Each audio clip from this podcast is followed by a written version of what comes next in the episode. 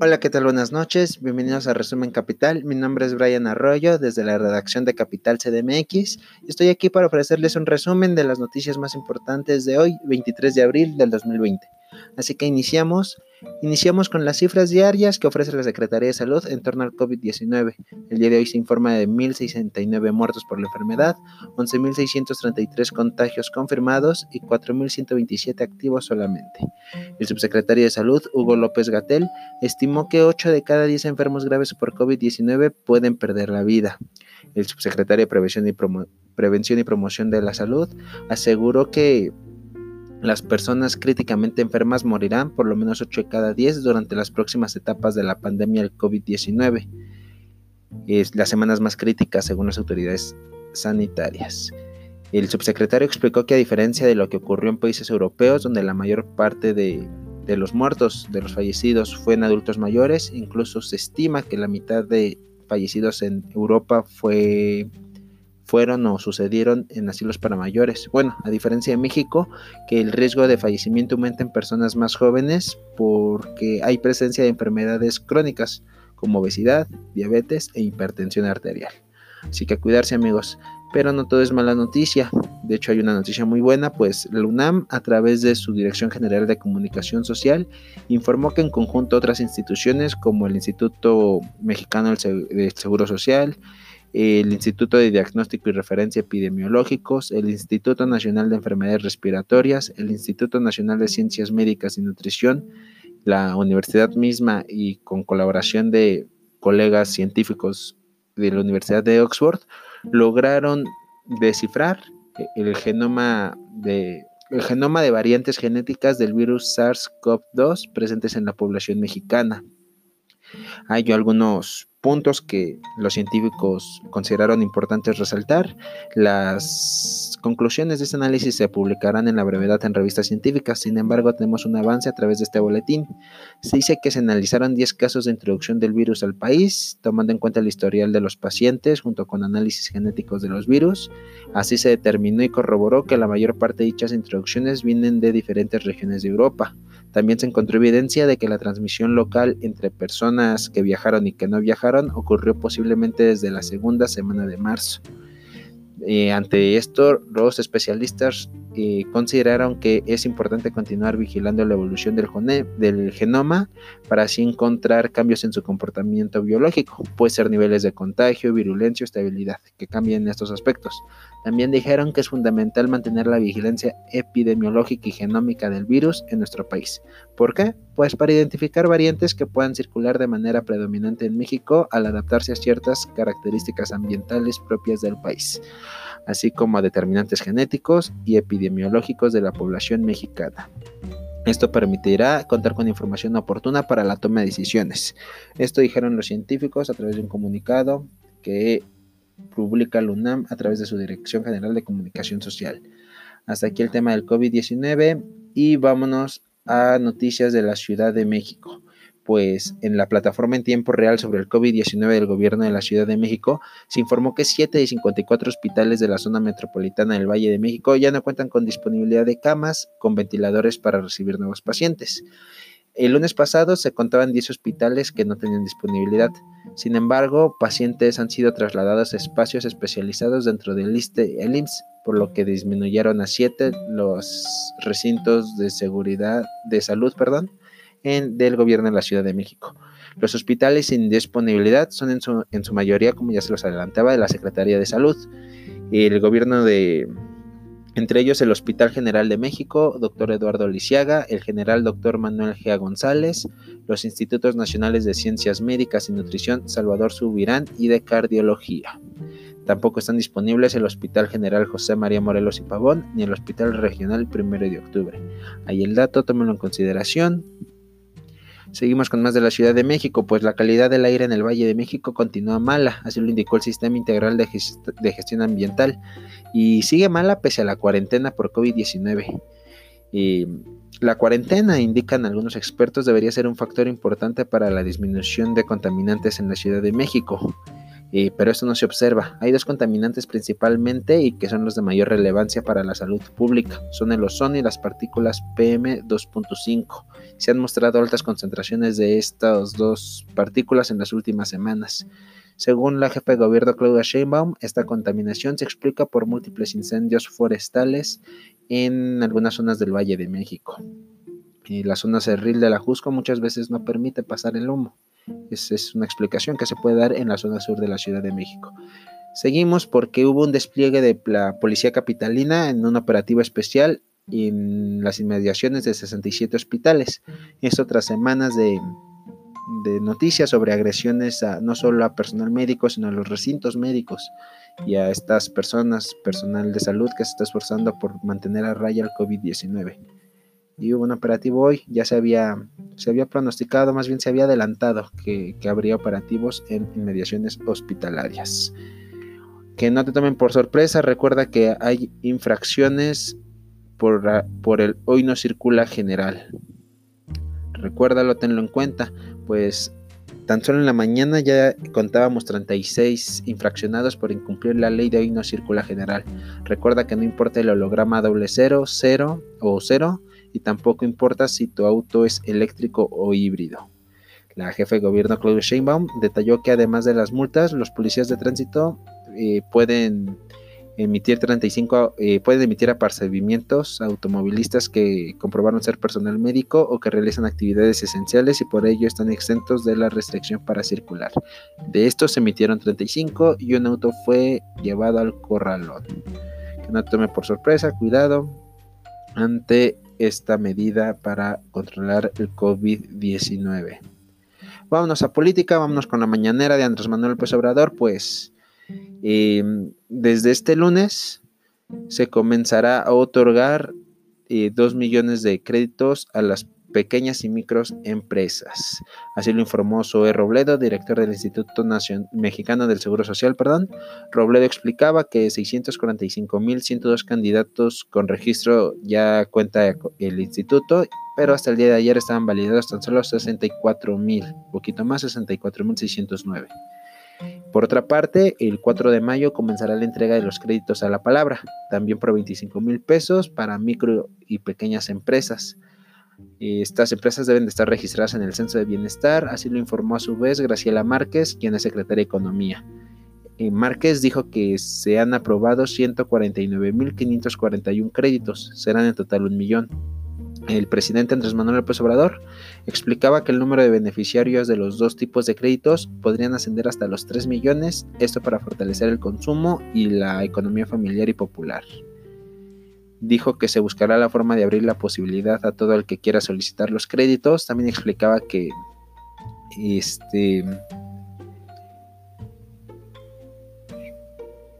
También explicaba que la tasa de recuperación de los créditos para micro y pequeñas empresas de los sectores formal e informal será del 6% y el pago se realizará después de cuatro meses. Hasta el cuarto mes empezará a realizar un pago de 803 pesos mensuales durante tres años. Seguimos con más de política pues el plan de austeridad republicana del presidente Andrés Manuel López Obrador entra en vigor. Este decreto de austeridad que daba a conocer el día de ayer eh, será iniciativa de ley y se enviará como estudio prioritario y a todo caso será de aprobación inmediata en la Cámara de Diputadas, según se indicó en el diario oficial de la Federación. Esto se indicó en los transitorios del decreto en el diario oficial de la Federación, como ya se los decía, durante este jueves, por lo cual entra en vigor de inmediato. Sin embargo, no se especifica, por ejemplo, cuáles son las 10 subsecretarías que serán canceladas, como ya lo adelantaba Andrés Manuel López Obrador. Lo que sí se indica es, que los altos funcionarios podrán tener una reducción de salarios de hasta el 25% y será de forma voluntaria, algo parecido a lo que hizo la doctora Claudia Sheinbaum con funcionarios de la Ciudad de México.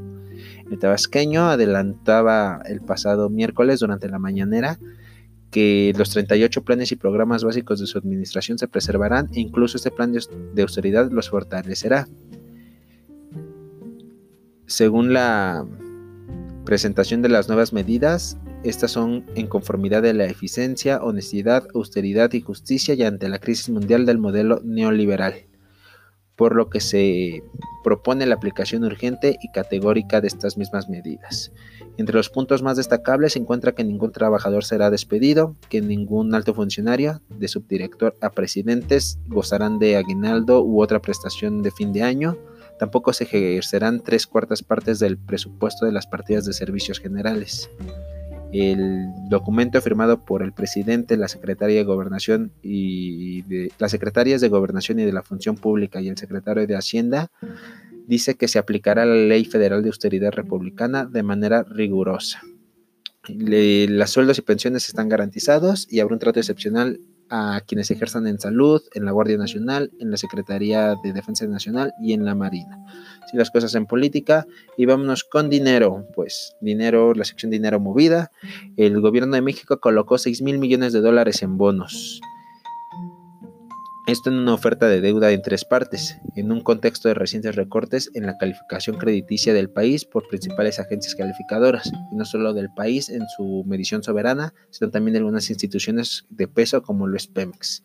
De acuerdo con el secretario de Hacienda y Crédito Público, Arturo Herrera, esto se trata de una de las colocaciones de bonos más grandes de la historia del país. La emisión alcanzó tan solo una demanda de aproximadamente 28.500 millones de dólares lo que equivaldría a 4.75 veces el monto total de la transacción. Contó con la participación de más de 420 inversionistas institucionales de todo el mundo. El secretario Herrera resaltaba que el financiamiento mediante la colocación de estos instrumentos estuvo apegado a los límites autorizados por el Congreso para 2020. Por lo tanto, no representa un endeudamiento adicional a lo que se había estipulado. Seguimos con dinero, pues el grupo Inbursa, propiedad del, empresario Carlos Slim, ganó una licitación para el aseguramiento integral de bienes, muebles, inmuebles y, obras portuarias concesionadas a la Administración Portuaria Integral por 366.790.926 pesos. Así lo informó la Secretaría de Comunicaciones y Transporte, que, y además el contrato tiene una vigencia de un año, así que desde el día de ayer y hasta el 22 de abril del 2021 eh, los puertos estarán asegurados por la empresa de Carlos Slim. El contrato que fue por más de 36 millones de pesos, como ya se les decía, es para el aseguramiento de la infraestructura portuaria federal ante eventuales siniestros y daños por fenómenos naturales, responsabilidad civil y hasta por terrorismo está asegurada la, la red portuaria de México. Seguimos con dinero, pues la unidad de inteligencia financiera indaga vínculo de Grupo Salinas en caso Fertinal así lo informó quien es titular de la Unidad de Inteligencia Financiera, Santiago Nieto. Tuvo una breve declaración en el Palacio Nacional, donde se dan las conferencias, y decía que la Secretaría de Hacienda y Público investiga los vínculos entre Grupo Salinas y la compra-venta de Grupo Fertinal, de la cual era dueña Petróleos Mexicanos. Santiago Nieto dijo que se revisa la relación entre Grupo Salinas y Pemex como parte de las indagatorias sobre la compra en 2015 de lo que ya se decía de la empresa petrolera de la planta Fertinal. La empresa se vendió a Pemex por 635 millones de dólares a solo un día de que venciera el plazo para que Fertinal pagara a Banco Azteca.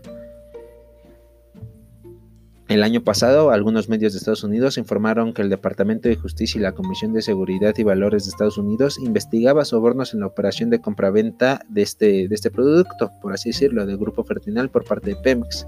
Y en julio de 2019, el semanario Proceso reportó en, en una de sus ediciones sobre los presuntos vínculos de, de las empresas de Salinas Pliego, como Banco Azteca, por ejemplo, en este proceso de compraventa. De hecho, el escritor, el periodista Matthew Turriar fue demandado por Salinas Pliego y Banco Azteca por daño moral. Seguimos con dinero, pues el SAT extiende plazos para la presentación de declaración de personas físicas y algunas otras medidas para como contrapeso al COVID-19.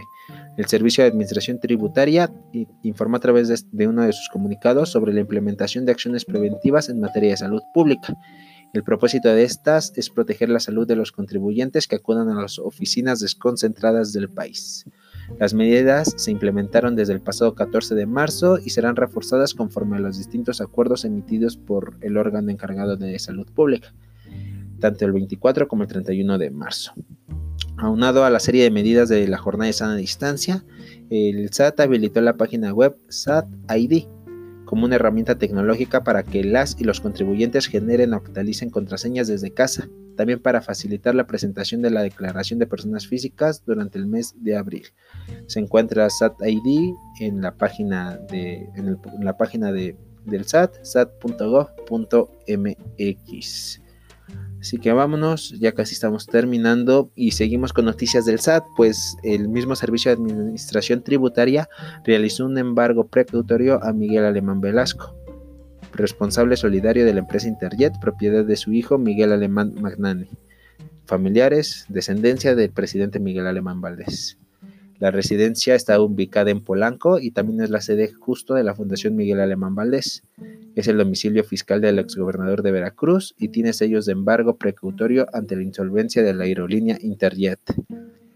Debido a esta insolvencia, se colocarían los sellos de embargo precautorio en la residencia del exgobernador de Veracruz, quien de hecho es el hijo del expresidente Miguel Alemán, como se los decía.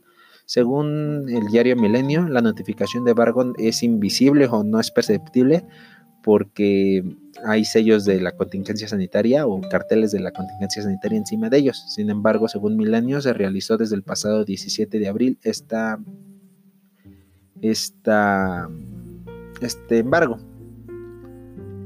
La propiedad puede seguir siendo utilizada, pero no puede ser ni vendida, ni trasladada, ni incluida ni incluidos algunos materiales de adentro del recinto como la biblioteca, la limusina o una réplica de una silla presidencial. La dirección de la casa es el número 187 de la calle Rubén Darío en Polanco. Recordemos que el 25 de marzo se dio a conocer que diversas arrendadoras decomisaron al menos 27 aviones que eran de uso de Interjet debido a la falta de solvencia para pagar las rentaderas aeronaves. Bueno amigos, eso sería todo por mi parte. Muchas gracias por escucharme. Nos oímos el día de mañana. Tengan una bonita noche. Recuerden seguirnos en nuestras redes sociales. Capital CDMX en Facebook e Instagram. Capital MX-bajo en Twitter nuestro portal de internet capital-cdmx.org. Muchas gracias y hasta mañana.